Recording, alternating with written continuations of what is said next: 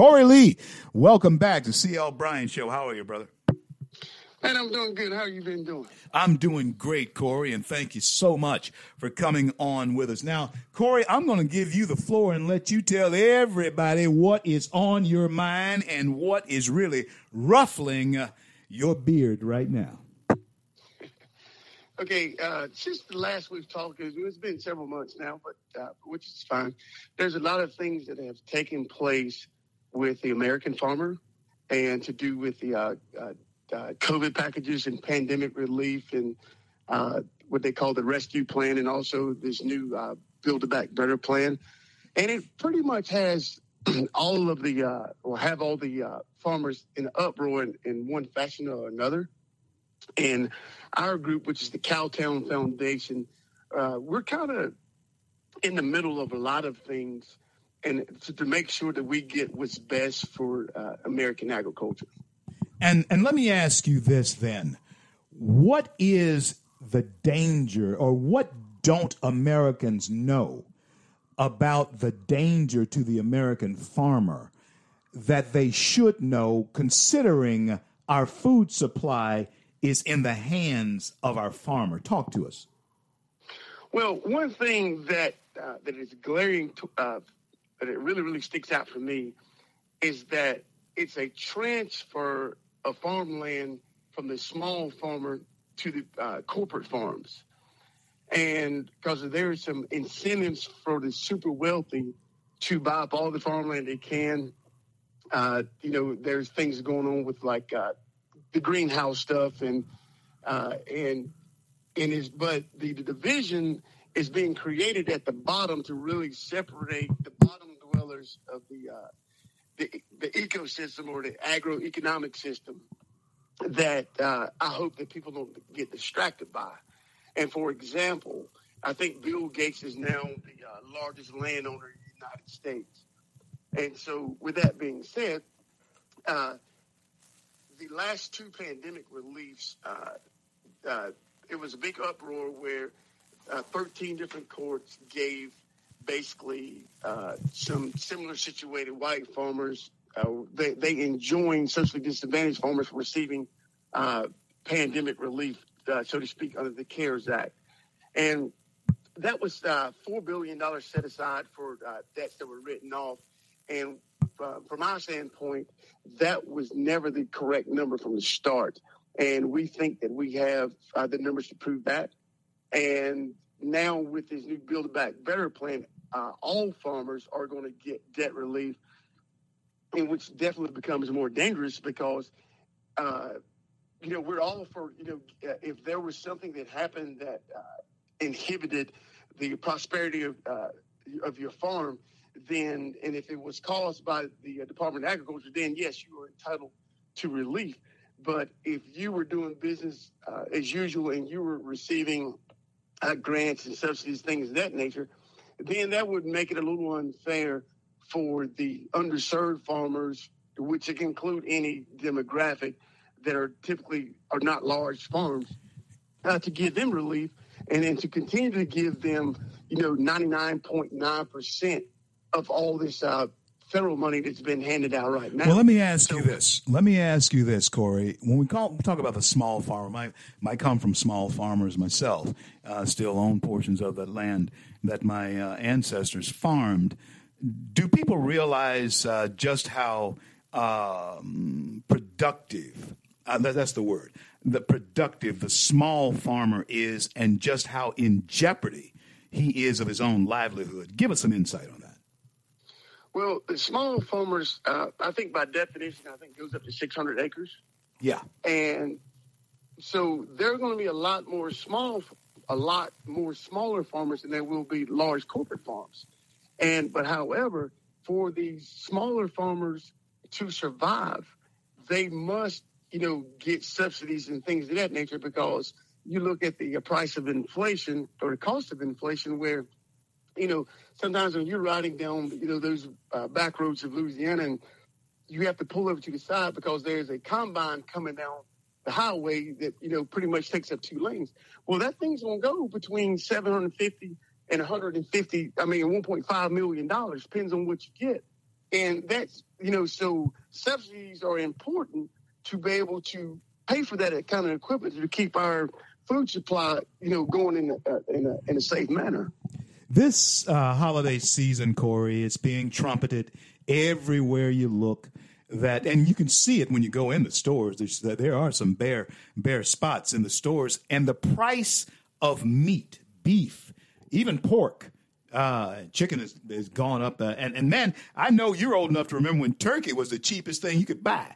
And uh, you could buy turkey anytime and, and, and, and, and eat that, plenty of turkey. But it has just gone up uh, in such astronomical ways. Give us your uh, take on what is truly driving that. I'm, I'm so glad that you asked me that question. So uh, what has happened is is that in the, the first CARES Act uh, back in March the 11th, that there was 500 uh, million dollars appropriated for the uh, smaller mom and pop processors to be able to to be able to diversify the, the, the food chain or the meat processing. And basically, there are four uh, companies that control the meat uh, uh, in, in, this country. And so, if, but if you go to uh, a cow sale, the, the price of cattle is not going up exponentially at all. So what is happening is is that the processors they're blaming COVID, which they, the workers are back at full force. They're blaming COVID and they are basically driving the the, uh, the pricing up. Just for an example, I was in North Carolina a couple of weeks ago, and I saw steaks for twenty eight dollars a pound. I saw ribs at you know twenty two dollars a slab, and you know just a couple of weeks ago they were you know eleven dollars a pound for steak, and also like nine dollars a slab for ribs. But the actual producer are not sharing in those profits. Wow. So yeah, so you know there's a monopoly and because that money has been appropriated, they're basically trying to send a message to the federal government says, no, we're too big for you to stop. And what I'm afraid of is that the Department of Agriculture are talking out uh, both sides of their mouth. They're coming out and saying we want to diversify the food processing, but they don't do anything to break up, have the Department of Justice to break up the monopolies. And then the money that's expended as far as grants and subsidies are going to those four major companies that are controlling uh, the meat process.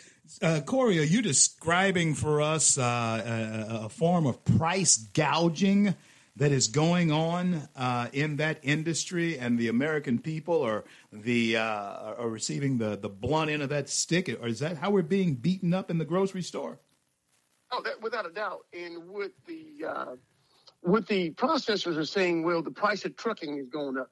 The pricing of trucking has not gone up that you it has to double in price over 40,000 pounds loaded into that truck. You know, it is might going up maybe a dollar, uh, you know, per gallon or a dollar per mile, if that. But it has not gone up to where you can double the price on a 40,000 pound uh, payload. Wow. And, and, and so, you know, you just really have to pay attention to what's going on. And, you know, honestly, the Department of Agriculture cannot be trusted under no circumstance because they have shown uh, if you look at uh, just from the black farmers' perspective, the black farmers had 19 million acres, 19.2 million acres since 1900. Now they're down to uh, just a little bit more than uh, a million point two acres. That's 98% of their acres lost. Well, the majority of that came from direct aggression towards these black farmers that held uh, mortgages with the USDA.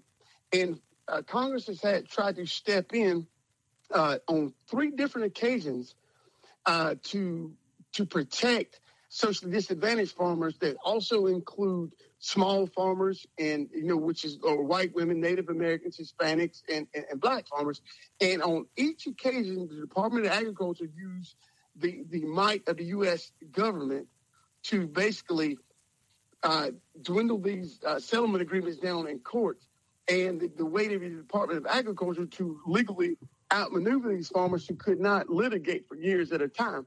So, what's more disturbing, and not really get into the big political issue, each administration has failed the small farmer. Each, because when, at any point in time, the, pre, the whoever uh, the president was in office could uh, fix this with an executive order, and they have failed to do so. Congress has failed to do so, and so at some point in time, the American people really have to take a real hard look at what's going on in the agriculture community. I love your uh, fire and passion uh, on this particular topic, Corey. Uh, Mike Espy, uh, was it Espy? Espy, who was agricultural uh, uh, commissioner at one time. what he was black. What did he do for what? What did he do for this? Did he even address this situation? Uh, he addressed the uh, the situation in Pigford versus Glickman, and what happened is, is the Office of General uh, Counsel they did not like the fact that he was settling some of those cases for the actual damages that was uh, caused to some of these farmers. And what they wanted was a, a wholesale, you know, just give them $50,000 and get them out of here. But they also created rules and regulations when some of those farmers settled that they could not be eligible for some of these subsidies that are given out now. And that happened with the uh, the white women farmers, with the Hispanics, and the Native Americans. And so it, has been constant rulemaking to underserved farmers to make sure that they were not in position to further their uh, farming operation, that they would not be treated the same now as these large corporate farmers and even the smaller uh, white male farmers. And Mike Espy, uh, in you know, and that has happened uh, on, on two different occasions. And what needs to happen is uh, you need to have Congress to have the uh, inspector general to do a thorough investigation of the separation of uh, powers within the Department of Agriculture. And right now, uh, you know, there was a lot of outcry and basically it was outrage when uh, the current administration uh, appointed Tom Vilsack for his second term. Yeah. If you look at his track record uh, under President Obama, it was probably the most horrific in, in, in the Department of Agriculture, in the history of the Department of Agriculture. And so it was really a slap in the face to underserved farmers to have him reappointed. And that let a lot of people know right then and there that this White House is if they're all talk and they're they're they're going to say whatever they have to say to get your vote. And 2022 is going to be a little different.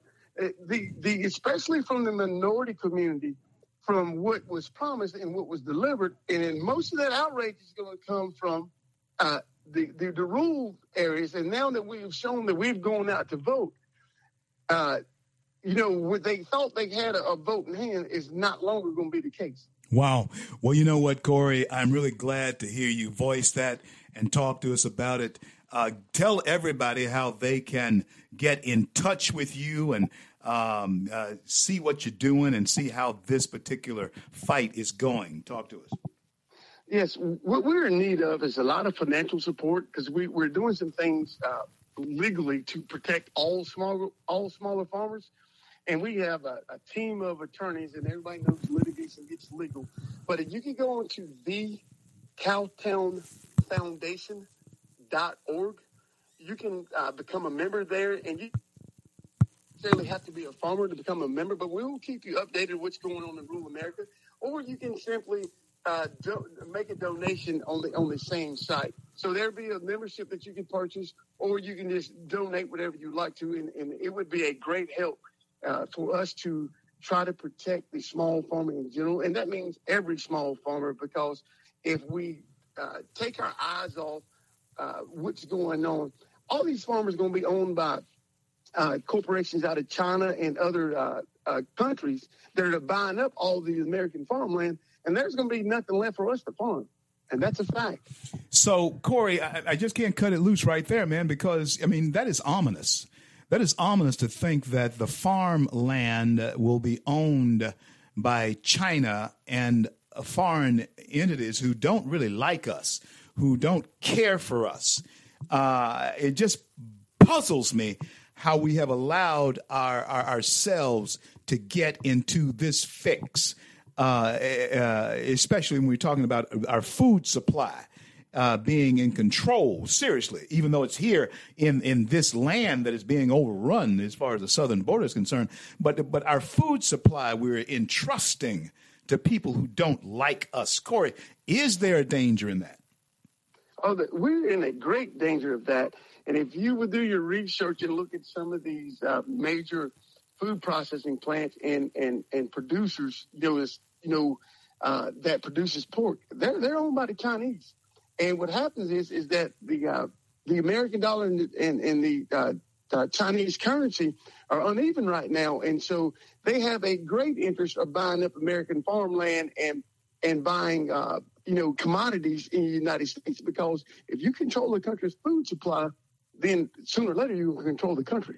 That is a fact. Corey Lea, God bless you and God keep you. Give us give us that contact for Cowtown one more time.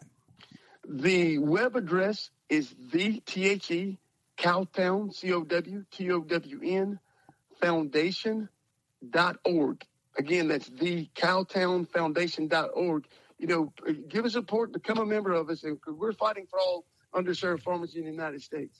God bless you and keep you, man. Continue to fight the good fight. I know you will, Corey Lea, because you are fighting the good fight. Thanks so much for being on with me.